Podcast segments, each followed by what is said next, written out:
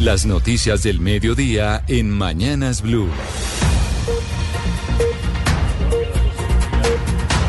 Actualizamos las noticias esta hora en Blue Radio. Iniciamos con noticia política importante porque el ministro del Interior, Luis Fernando Velasco, abre la puerta para que se suspenda la votación de la reforma a la salud mientras se da el diálogo con el expresidente Álvaro Uribe. Santiago Rincón, muy buenas tardes. Hola, Esloba, muy buenas tardes. Mediando en las dos posiciones porque recuerda usted que en ese intercambio de trinos entre el expresidente y el presidente Petro, pues el expresidente pedía que se frenara el trámite de la reforma. El presidente Petro le respondió que bienvenido al café, que lo espera tomar tinto en Palacio, pero que sin condiciones. Pues el ministro del Interior, Luis Fernando Velasco, como usted lo dice, lo que está abriendo la puerta a que se suspenda al menos la votación mientras se da ese diálogo entre el mandatario y el líder de la oposición. Escuchemos. Lo llamé y le dije, hombre, al gobierno le interesa hablar con usted. Y él me dijo, listo, Ministro, le pido básicamente que si vamos a sentarnos a hablar, pues mientras tanto no se avance en el debate. Yo le dije, eso pues obviamente es autonomía del Congreso, pero hablaré con el señor presidente de la Cámara, que creo que en aras de buscar espacios de debate tranquilos, reposados, nos ayudará. Y es lo que vamos a hacer el próximo miércoles. Nos sentaremos a tomarnos el café con el señor eh, expresidente Uribe. O sea, se para la, al menos la discusión tanto. La votación, diría yo, por lo menos es la solicitud que hace el señor presidente. ¿Qué podemos hacer? Vamos debatiendo, vamos cerrando artículos, debates de artículos y en la medida en que podamos tener un acuerdo, pues se concretará el acuerdo. Ahí está claro entonces el anuncio del ministro del Interior, Luis Fernando Velasco, hablará con el presidente de la Cámara, Andrés Calle, además cercano al gobierno para que se suspenda la votación, por lo menos en los próximos días, mientras se hace diálogo con el expresidente Uribe y varios miembros de su bancada. Y obviamente hay que esperar qué pasa eh, en esa reunión del próximo 22 de noviembre, a ver si se destraba o no la reforma a la salud. Así es. Vamos a estar muy pendientes de esa reunión. Lo cierto es que por ahora, según lo que dice el ministro, no va a haber votación. Seguirá discusión, pero no votación. Gracias, Santiago. Cambiamos de tema. Noticias económicas. El Banco de la República estima que la economía colombiana no crecerá ni siquiera el 1% este año. Sin embargo, el banco dice que no lo considera como un fracaso. Marcela Peña. Hace tan solo unas semanas el equipo técnico del Banco de la República estaba proyectando un crecimiento del 1,2% para este 2023. Sin embargo, el gerente de la entidad, Leonardo Villar, está admitiendo que luego de los malos datos del tercer trimestre de este año, con la economía contrayéndose un 0,3%, esas expectativas no se van a cumplir. Y que posiblemente se acerque más al 0,9% que el mismo equipo proyectaba para el conjunto del año tres meses atrás. Aunque estamos hablando de un crecimiento extremadamente bajo que no va a llegar ni al 1%, Villar invita a matizar el relato de que estamos en una crisis económica y dice que hay que ver los datos con perspectiva porque veníamos de niveles récord de actividad económica el año pasado. Pero eso no significa eh, el fracaso de la economía colombiana significa que la economía colombiana está ajustándose a un nivel más sostenible. Los malos datos de crecimiento de esta semana han llevado nuevamente al gobierno nacional a pedirle al Banco de la República que considere una rebaja a las tasas de interés. Sin embargo, Villar no hizo ninguna referencia a esta petición. Entre tanto, el fiscal Francisco Barbosa alertó sobre la expansión de la banda criminal conocida como el Tren de Aragua. Esto después de un encuentro con su homólogo de Chile. Asegura el fiscal que trabajarán en cooperación internacional para enfrentar la expansión de esta organización criminal. Ana María Celis. El fiscal general de Colombia, Francisco Barbosa, se reunió con el fiscal nacional de Chile, Ángel Valencia Vázquez, y representantes del Poder Legislativo de ese país para abordar la creciente amenaza de nuevas expansiones criminales en América Latina, con especial énfasis en frenar la expansión de la banda criminal El Tren de Aragua. Mire, yo debo decir que eh, Chile tiene que estar muy atento de las dinámicas de la criminalidad transnacional. Yo creo que por eso es mi venida acá para ir contando cuál ha sido la evolución que ha tenido el crimen transnacional en nuestros países. Durante el encuentro, el fiscal Barbosa destacó la necesidad urgente de contener el avance de las organizaciones criminales como el Tren de Aragua, que han generado un aumento significativo en la inseguridad en la región. Estas organizaciones se involucran en actividades delictivas que van desde homicidios y extorsiones hasta el tráfico de estupefacientes. Y hablamos de noticias eh, políticas porque el presidente del Partido Comunes y excomandante de las FARC, Rodrigo Londoño, hizo varios comentarios frente al gobierno de Gustavo Petro de cara al aniversario precisamente de los siete años de la firma de los acuerdos de paz con esta extinta guerrilla, la guerrilla de las FARC. Andrés Carmona, ¿qué dijo Timochenko? Así es, Lobodas, muy buenas tardes. Mire, lo hizo durante un foro promovido por la Universidad EAFIT de Medellín, en donde participó no solo Rodrigo Londoño Alia, conocido en la guerra como Timochenko, sino también Carlos Ruiz Macié, eh, eh, delegado de la misión de la ONU para la verificación del acuerdo de paz. Sostiene eh, Timo León Jiménez que el presidente Gustavo Petro cometió un error de cálculo al iniciar el gobierno y fue desmantelar lo que era esa alta consejería para el posconflicto. Escuchemos. Y se equivocó de buena fe para acabar toda esa burocracia que habían con las tales consejerías. Y entonces acabó con la consejería de implementación, la dejó como una, una entidad subordinada al consejero. Y eso no ha permitido articular todo lo que hay que articular. Lo que sí insiste Timo León Jiménez es que esperan que con el aniversario del acuerdo de paz el presidente corrija y nombre un nuevo consejero que pueda hacer la articulación de todo el proceso de paz y le reconoce al actual gobierno su interés en llevar a cabo la reforma rural integral, pero también enfrentarse a una clase política que quería acabar con todas las esperanzas de paz del país, es lo moderno. Gracias Andrés. Y una comisión de la Procuraduría liderada por la propia Procuradora Margarita Cabello viajó hacia el municipio de Acandí, esto en el departamento, departamento del Chocó, para atender la crisis migratoria en esa región del país, por donde recordemos han pasado más de 400 mil personas este año según las cifras de Migración Colombia. Damián Landines.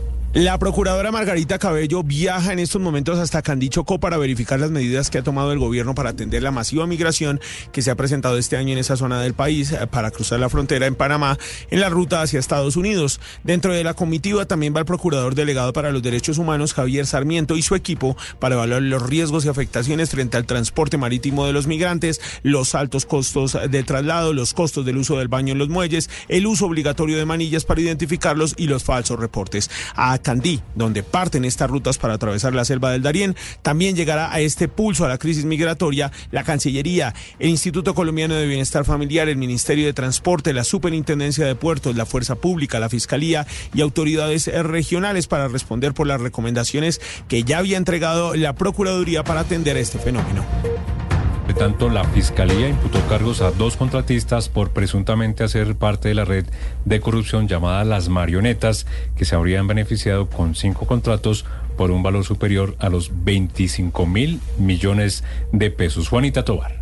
Según las pruebas de la Fiscalía con la presunta intervención de dos senadores, uno de ellos al parecer Ciro Ramírez, un exfuncionario del Departamento de Prosperidad Social, un exgerente de Proyecta Quindío y particulares, se adjudicó a los contratistas Raúl Alfonso Cardoso Nucira y Andrés José Ospina Rosales contratos que superaban los 25 mil millones de pesos. La fiscal del caso revela de dónde venían esos recursos.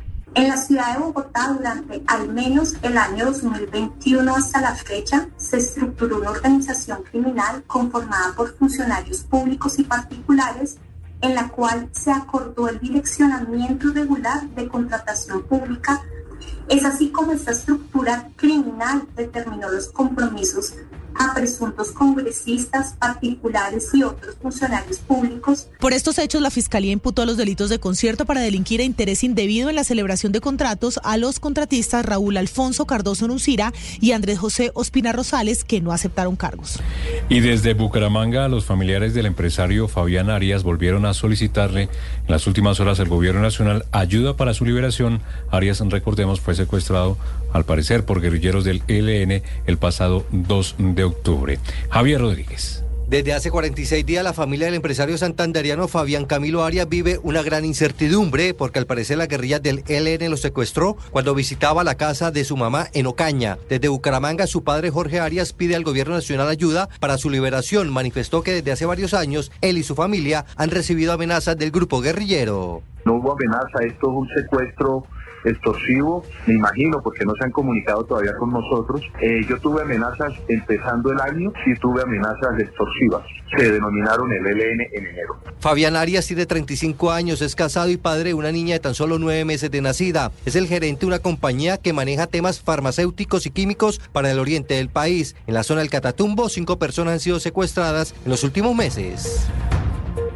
Y de Bucaramanga nos vamos para la ciudad de Santa Marta porque fue desarticulada la banda de los 12, así se llama, que con falsas ofertas de empleo engañaban a sus víctimas para luego secuestrarlas. La información, William Gudelo. Luego de un proceso de investigación, las autoridades en Santa Marta lograron la captura de tres integrantes de la banda delincuencial conocida como los de la 12. Estos criminales se encargaban de ejecutar secuestros en la capital del Magdalena y tenían una particular modalidad de operar. Mediante falsas ofertas de empleo, atraían a sus víctimas para luego privarlas de su libertad y cobrarles altas sumas de dinero a sus familiares. El coronel Yesid Montaño entregó detalles de esta banda. Se investiga la presunta participación de la banda Los de la 12 en el secuestro de un comerciante que llegó proveniente de otra ciudad donde a través de llamadas realizaban exigencias económicas por la suma de 100 millones de pesos. Los operativos se hicieron en simultánea en tres barrios de Santa Marta. Los capturados deberán responder por los delitos de concierto para delinquir agravado con fines de extorsión y secuestro extorsivo. Entre tanto, las autoridades en el Urabá antioqueño investigan un aberrante caso, la presunta violación de una bebé. Julián Vázquez. En un potrero ubicado en el corregimiento de Nueva Colonia del municipio de Turbo, la policía de Urabá halló a una bebé de nueve meses que habría sido raptada del seno de su hogar. La pequeña fue sacada de la vivienda en horas de la madrugada, al parecer por un hombre que presuntamente la accedió carnalmente y luego procedió a dejarla abandonada, según lo confirmó el coronel William Subieta, comandante del Departamento de Policía Urabá, quien rechazó este aberrante caso. Nuestros hombres llegaron en la madrugada y rescataron a esta menor salvándole la vida, llevándola de manera inmediata al centro médico. Posterior a eso, articulamos todas nuestras capacidades judiciales. Con la Fiscalía General de la Nación adelantamos las diligencias y la recolección de material probatorio que nos permita capturar a este responsable. La menor, por fortuna, se encuentra fuera de peligro. Y en noticias eh, más amables, como parte de la celebración de los Juegos Nacionales eh, Paranacionales en Armenia, se va a realizar o se realizó la siembra de 250 árboles que harán parte de un bosque olímpico. La información, Nelson Morillo. El bosque que se sembró hoy en Armenia es el segundo bosque olímpico en el mundo. David Manrique, integrante del Comité Delegado de los Juegos Nacionales y Paranacionales, explicó la importancia de esta acción climática a Blue Radio. Y esto va a permitir, primero, una compensación ambiental de los, huellos, de los Juegos. Perdón. Segundo, la oportunidad de poder establecer el segundo bosque olímpico de este tipo. Y el tercero, de poder establecer un vínculo claro entre el deporte y el ambiente. La iniciativa apoyada por el Comité Olímpico Colombiano contó con la presencia de deportistas olímpicos, como Ubaldina Baloyes y el quindiano Carlos Andica. La noticia internacional. Día 42 de guerra en el que después de que el ejército de Israel siguiera su incursión en el hospital más grande de Gaza, el Al-Shifa, e informara que descubrió un túnel del grupo terrorista Hamas, el brazo armado de Hamas, las brigadas de Al-Qassam, rechazó las acusaciones israelíes de que el grupo mantuvo rehenes en hospitales de Gaza. Aseguró que transfirieron un número de ellos a centros médicos para que recibieran tratamiento debido a la gravedad de sus condiciones de salud y anunció la muerte de otro secuestrado. El hombre falleció como consecuencia de los ataques de pánico que sufrió por los repetidos bombardeos en torno a su lugar de detención, según el comunicado del grupo Hamas.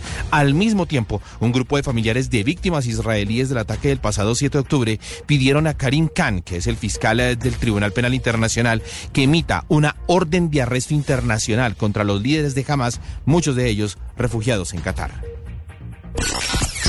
La noticia deportiva. La noticia deportiva llega desde Italia y es que Linda Caicedo fue galardonada con el premio Golden Girl 2023.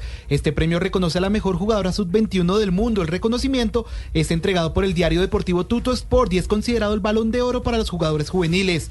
Linda, de 18 años, cierra así un año deportivo increíble tras su llegada al Real Madrid en febrero de este año. La Vallecaucana ya se consolidó como titular del equipo merengue y con la selección nacional tuvo una destacada actuación en la histórica participación en el Mundial de Nueva Zelanda de Australia, donde el equipo llegó hasta los octavos de final. Además, Linda con su gol a Alemania ganó el premio a mejor gol del torneo. Todo esto ya había sido reconocido por el Balón de Oro, que situó a Linda como la novena mejor jugador del mundo.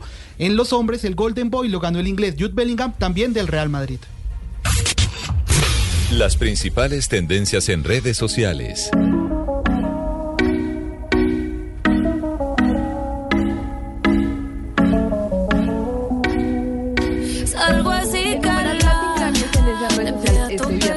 Varios fanáticos de la música destacan los premios que se llevaron los colombianos Juanes, Carol G, Shakira, Camilo y el argentino Bizarrap, entre otros.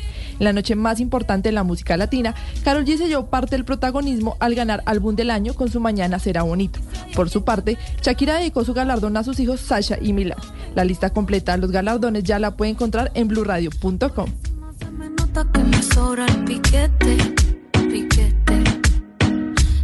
par de botellas y ahora está mal carete. Yo también tengo una jipeta